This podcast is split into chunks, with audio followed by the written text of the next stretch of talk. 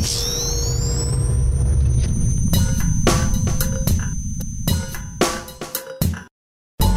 Welcome back to Ghostbusters Minute. Ghostbusters Minute is the fan podcast that chronicles and overanalyzes the classic 1984 film Ghostbusters minute by minute. I'm Kyle, I'm Brady. and we are here to bring you minute number 20 today. Brady, how are you doing? I'm doing good. How about you? I'm doing great. No time for chit chat though, because we have an extra awesome minute today, don't we? Dude, a lot of information. Yeah, Lots this is one of my favorite minutes of the whole movie. Minute number twenty. Um, you know, we're, we're going to get into some really crazy stuff here. Uh, a lot of lore, a lot of production notes. It's this is a this has been a really fun one to put together so far. Yeah, it really has. I mean, this is the introduction. You get to Zuul, you get to see Gozer's uh, temple, you get to see the Ecto One finally make its entrance. Oh, don't give everything away. All right, we got to save it for the audience. Sorry. Maybe they haven't seen the movie yet. No spoilers. So, if you remember, in the last minute, we saw Dana Barrett in her kitchen. She had just noticed some eggs had fried themselves on the counter and heard a low rumble coming from her refrigerator. So that's where we're picking up here. At minute number 20, Dana Barrett slowly walks towards her refrigerator to investigate the low growl coming from it. At 20 minutes, 6 seconds, Dana opens the refrigerator door. We can see some Parmesan cheese, mustard, crunchy peanut butter, stuff like that. At 20 minutes, 7 seconds, we see into the interdimensional cross rip for the first time inside Dana's fridge and see the Temple of Gozer presented as a purple staircase leading up to a see through gate with a terror dog sitting atop the steps. Light is shooting out of the top of the pyramid as clouds surround the temple. At 20 minutes 11 seconds, a terror dog's head pops into frame with flames behind it, and we hear in a low, booming voice, Zuul. That was Zuul for you out there. Light emanates from the terror dog's mouth. At 20 minutes 13 seconds, Dana Barrett screams and slams the door shut. At 20 minutes 16 seconds, we cut to the Ghostbusters firehouse and see a worker hanging a sign with a rather plain text reading Ghostbusters. Venkman asks the worker, Marty, if the sign is too subtle. Marty shakes his head no. At 20 minutes 23 seconds, a siren is heard and Ray drives up in a black Ecto 1. Peter tells him, Hey, you can't park here. A guy walks by with a piece of wood. At 20 minutes 38 seconds, Ray tells everyone to relax because he found the new car. Venkman looks at Ecto 1 with silent disdain. At 20 minutes 39 seconds, Ray runs down a list of repairs needed suspension work, shocks, brakes, brake pads, steering, transmission, new rings, mufflers, and a little wiring for a grand total of $4,800. At 20 minutes 51 seconds, we see the always fantastic Annie Potts as Janine Melnitz. At 20 minutes 58 seconds, Peter asks Janine if they have received any calls or messages. Without taking her eyes off of her People magazine, she says, no. And thus ends minute number 20. Like we said earlier, a lot going on in this minute, which is great because in the few previous minutes, uh, we had had some really fantastic comedy bits or some slow builds to some scary points, but not a whole lot was really going on story wise. It was more set dressing, world building, stuff like that. Well, Yeah. not even world building, scene building, excuse me.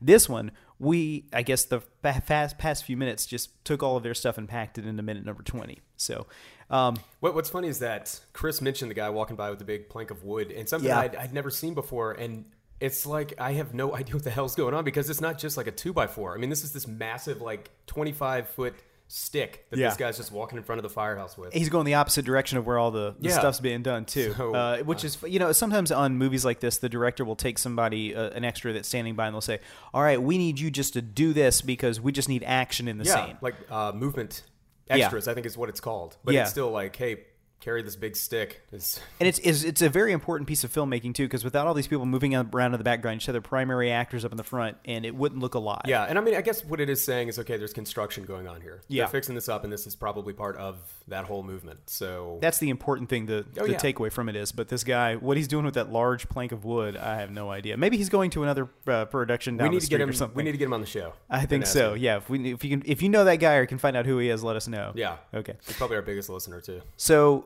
at the very end, Janine is reading a magazine. And uh, I found out which issue it is of People Magazine. Okay, what is it it? is the January 23rd, 1984 issue of People Magazine and has Cher on the cover. Good That's- lord. So that was pretty late in the game, I guess. Yeah, so this was um, usually that happens in movies. They do pickup shots sometimes, so maybe this was a pickup late. But this was, I guess, Ghostbusters came out in June. This was shooting in January, so it was six months of time and no real.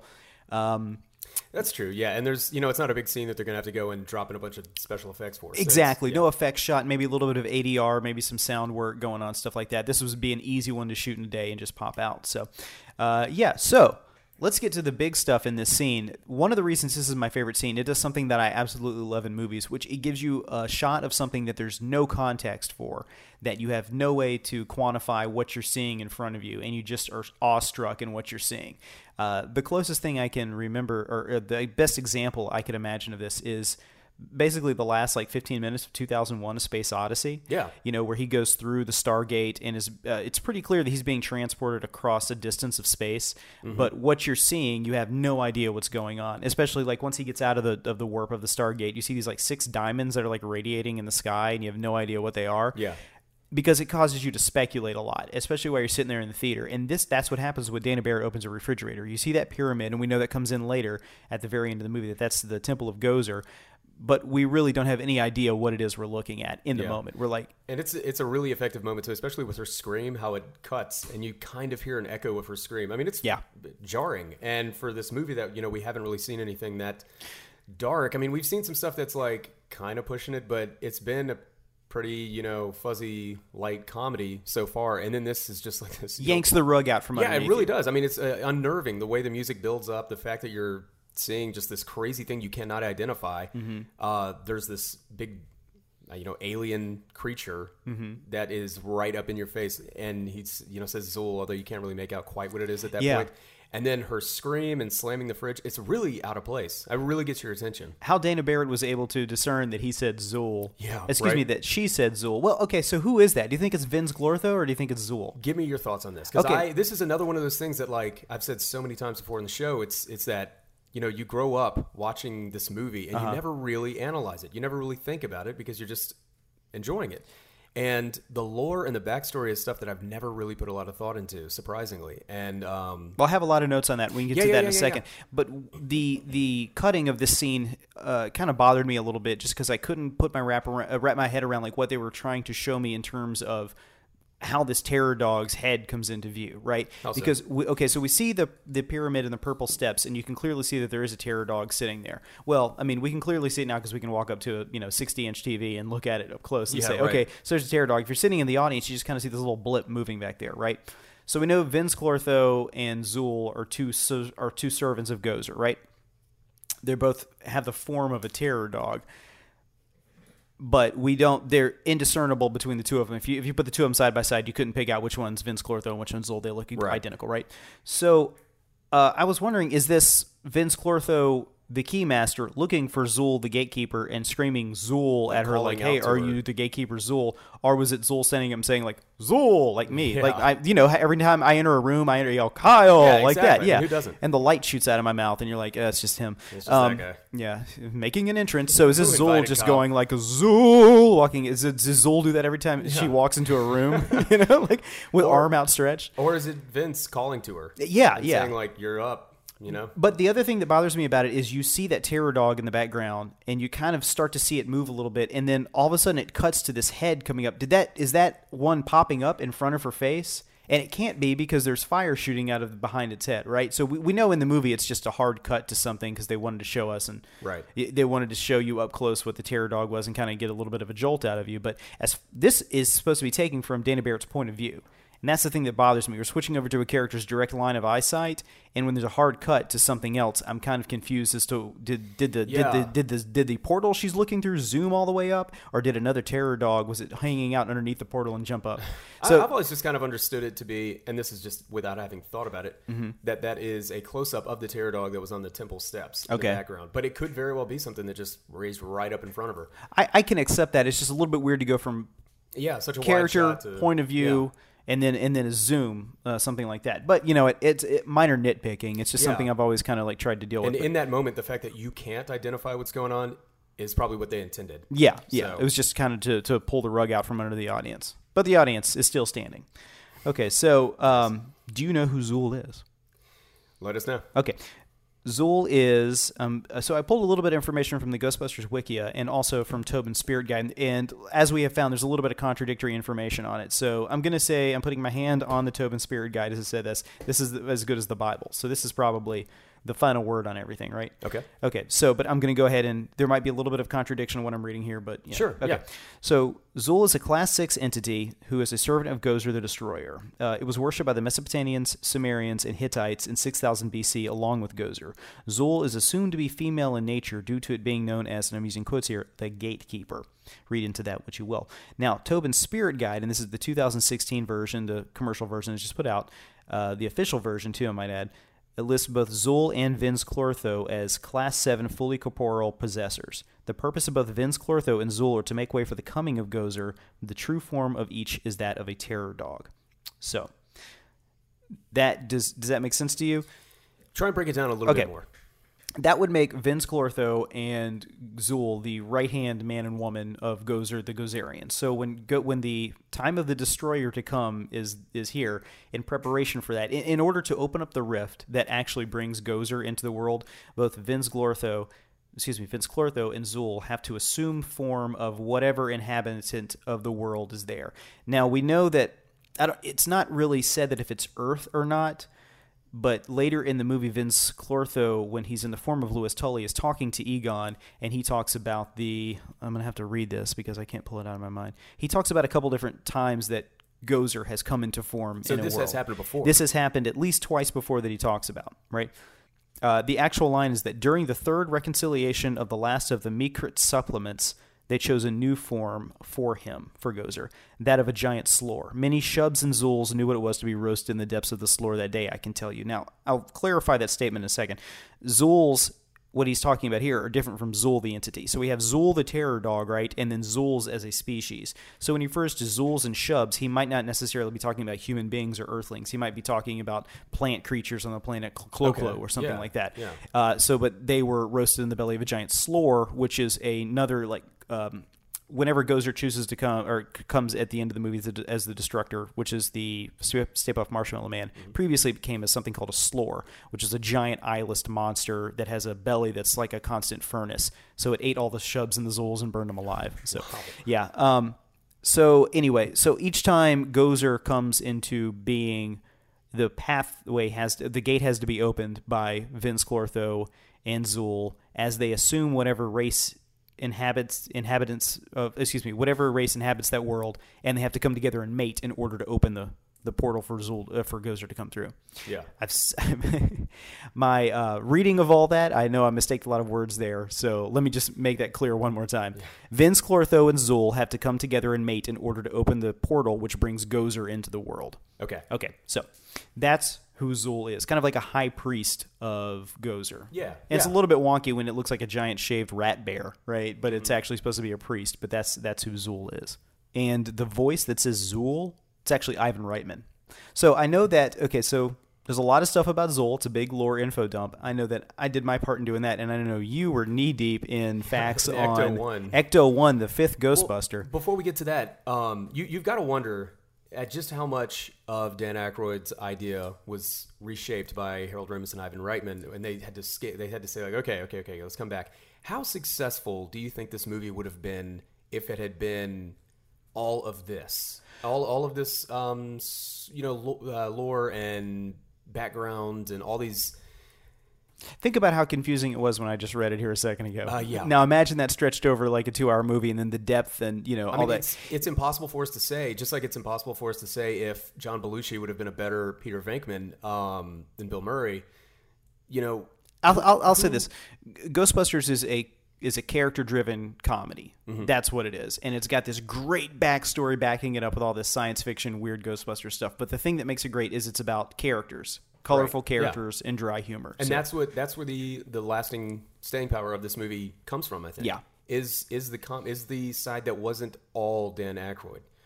Um, but it's it wouldn't have been there at all if it wasn't for these types of ideas and backstories and lore and things like that. Uh, Do you know about the reverse pyramid? Or no, not the reverse pyramid. The um, iceberg theory of screenplay writing. No. So you know how an iceberg works? How you just see a little bit coming out of the top of the Yeah. water, but there's a gigantic, massive, like five story portion of ice underneath it.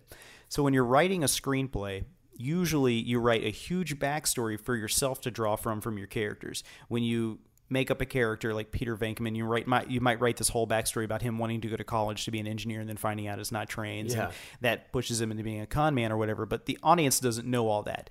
Just like the iceberg, they only see the part that is above water. Yeah. But all that other stuff is important to be there because you need it when you're writing and shaping the world and the character. So when the lore and all that stuff comes into play, they have to write like what's called a Bible. So they'll take all of these great grand ideas and they'll write them down in something and say, hey, this is stuff we're going to draw from, but this stuff is never actually going to be in the movie. And part of the reason is because a lot of that stuff would be so dense and weird and mm-hmm. esoteric, like the stuff we just talked about. and So- that Bible becomes something like Tobin's Spirit Guide, which is such a great resource. But every if- now and then you can get a little peer into that, like through Dana's fridge. Mm-hmm. Yeah. And it's so interesting because you can't really wrap your head around what exactly it is See- you're seeing in a short amount of time. And that's what I love about that is the filmmakers are saying, okay, viewer, you know, if you really enjoyed this little snippet, it's all out there. So go investigate and find out more about this movie. And uh, I can't think. What, what are some other examples of movies that have movies that have done that, shown you the, the tip of the iceberg, but there's so much more there for a fan of the movie to go explore and find out. Prometheus. I think Okay, yeah. Prometheus is loaded with stuff. Now you can say that it was just art direction. That you know, a lot has been said about Prometheus. I, I loved the movie Mm-hmm. because it gave me all these little uh, breadcrumbs to follow. That you know, there, there's no real follow through on them in the movie, but it leads you to speculate. Like there's this this green crystal. Do you remember that? They walk into the engineer room with all the ampules on the floor, and there's a, uh like a bas relief on the wall. It looks like a xenomorph, like a crucified position, Yeah. and there's this green crystal. And they walk up. I think uh, Hollow was it Holloway? Um, I, I, I forget the guy's name. Anyway, dude walks up and shines a flashlight on it, and you can see through it. And it's in this position in front of the bas relief, like it's something important. They never explain what it is. So I just have to speculate. I have to be like, uh, okay, was there an idea for this? Is there something I'm supposed to read into? Like, why are the engineers almost worshiping the xenomorph on the wall in like a Christ-like position? See, you know, the thing is, I hope that those answers are out there for a fan like you to go find out if you want to. That was the thing about like the space jockey and Alien, um, which you know, it's it's a it's a perfect example of how a filmmaker will drop something like this into a movie. Hey, if you want to go find out what that is, go explore. Right. Uh, you know, personally, I know we disagree on it, but I never wanted to know where the space jockey comes from. But if you do, Prometheus, it's Yeah. right there for you. And then there's even stuff about. I mean, who, who knows where we'll see those ideas go in Alien Covenant Mm-hmm. or future Prometheus centered movies or something like that. yeah, So, yeah, I, I love it when movies do that. They don't jam it all down your throat. They say, here's a little bit, you know, take it from there. Yeah. And ma- even make your own head headcanon if you want. or like the end of 2001, where there have been like you know full research papers written on like Yeah. what is that supposed to mean? people devoted their lives to try and figure out what the hell it's supposed to mean. And Yeah, that's awesome. And Stanley Kubrick might not have had any intention. Yeah, Him and. Arthur C. Clarke might have been like, "Oh, you know, there's there's nothing behind this," but it it, it works because you don't know what it is. Mm-hmm. and it works here because you don't have any time to figure out like why is this there a purple floating pyramid and light show? Oh God, it's scene's over. Yeah. You know, like it, that's why it works. Now, do you know the story behind how I think it was in like test screenings they had uh the whole scene play out with the music and everything, but as soon as it was, it was going to cut to the terror dog saying Zuul, it had a black screen with some text saying like scene missing or Oh. clip missing, and people still like screamed in the audience. Oh, did they said it was more effective. Yeah. so, but anyway, well, let's get on to Yeah, tell me a little bit about Ecto One because I really don't know much about Ecto. So is is that car an ambulance or is it a hearse? It is actually both. Oh, It's- really? Yeah. Yeah. Okay. So let's see. Yeah. No. Ecto One is actually uh, a 1959 Cadillac chassis, which is built by the Miller Meteor Company. It was actually originally going to be based on a 1975 Cadillac. Dan Aykroyd's original idea was that it was going to be all black, but cinematographer Laszlo Kovacs pointed out that it wouldn't photograph that well at night, so they went with white. So Stephen Dane was the guy who was hired to basically put the whole thing together. So he was hired by Ivan Reitman to just go out and make the Ecto One and take all the designs, all the concepts, and just make it happen. So he began his work in October of 1983, and after gathering some measurements and a general layout of the car that they were going to go with, he began to put all the hardware on, all the Ghostbusters, you know, bells and whistles under the roof rack and what have you. And then after Ivan Reitman approved it, Dane and his craftsmen went to work. And the finished product isn't an exact duplicate of what they had actually come up with. Uh, initially, the proton packs were going to like hang down, and what we see in the final movie is that the they slide out of the back, and they're kind of like you know able for the Ghostbusters to just pick them right up and put them on their backs. Right. And the car was actually famous for always breaking down while they were shooting. They would, you know, get their cameras set up and everything and then have it come around a corner and immediately would die. So it's kind of like the shark in Jaws. What you see was like the only working footage they have of it. And uh, there's actually some hilarious moments in the movie. I think there's one where it, it makes a corner in the montage, and one of the headlights turns on as as it's making the corner, and you just hear it like backfiring and everything. It's uh, it brings a lot of character to the movie, and I think the thing that works so well about it is the fact that it is um, like the Millennium Falcon. It's kind of a you know just held together by it's it's a bucket of bolts Yeah, basically. Yeah, it has a lot of character and personality. That's right. And um, it's like I've said before in the movie, like the Ghostbusters are treated like uh, superheroes, and this is sort of their Batmobile, just like the proton packs and everything would be their I don't know batarang. It, it yeah, it kind of adds to the whole like everything is held together by duct tape nature of what the Ghostbusters are. You know, it gives a lot of personality and character. And there's a ton more information about Ecto One that I'm going to get into later on uh, down the line because there's just so much. It's way too much to pack into this into one episode. I might have mentioned it on the show, but I was in Pittsburgh a couple weeks ago, and uh, this was actually on the same day that the movie came out. Oh, yeah. and uh, I was we were driving around, and I turned a corner, and the uh, Steel City Ghostbusters Yeah. had their version of the Ecto One out. They were just on a corner in the University of Pittsburgh area, like near the quad, like the siren going, right? with the siren Yeah. going. They were just shaking hands of people and taking pictures. These, you know, again, uh, some of these groups out in the country that uh, people make their own Ghostbusters costumes and uh, Yeah. get these cars and uh, make them look like Ecto One and drive them around to different charities and stuff like that. But I walked up as they were driving away, and I wanted to yell at them that's like, so "Hey, Ghostbusters Minute, that's me!" And of course, they would have been like, "What are you know?" But anyway, they Go I, I tweeted at them later. They they were really cool dudes, but Get um, away from the car, sir. it was so close, but it was so awesome. And uh, you know, one thing I love about Ecto One is all that crap on top of the car. Yeah, the roof rack. Yeah. and uh, you know all of that has a purpose. Dan, it's all of it's like, according to the story anyway, has like a, a working reason behind it. And Dan Aykroyd Mm-hmm. put thought into every little bit of hardware that's on and inside of the car. So I would love to just pick his brain sometime and point at a random thing on the roof rack and say, okay, what is this for?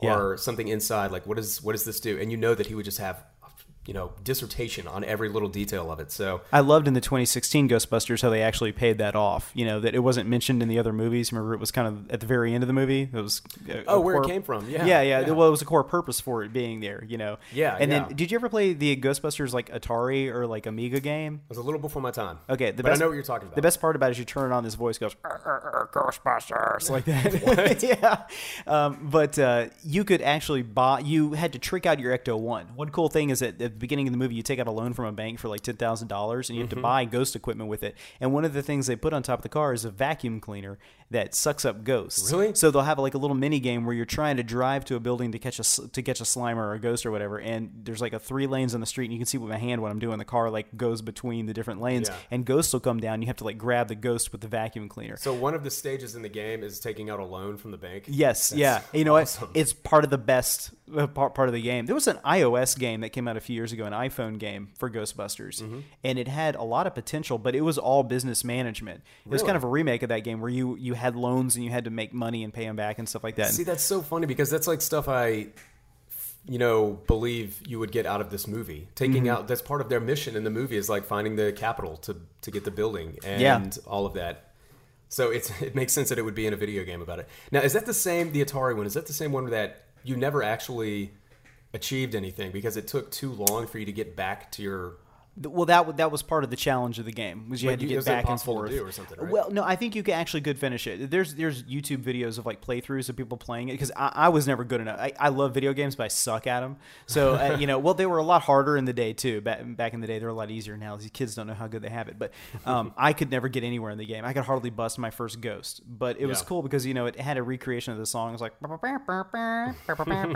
like that. You know, and those. Um, we got to find that. yeah, it's it's great. It's it's a lot of fun to watch, but it, the whole game can be beaten in like 35 minutes if you know what you're doing. But it's it's very repetitive. There's only like three things to the game, and you have there's like a symbol of a key on this grid that's supposed to be the city, and a symbol of like a gate, and you have to basically as soon as those get together, that means that Stay, Stay Puft's coming. Oh, And I think Stay Wow. Puff comes back, and you have to like zap him or something like that, and yeah. So Huh. it's I, I don't know. I never got that far in the game, but it, it was fun. But again, the best part's of the very beginning. Ghostbusters, like We got to find it. yeah.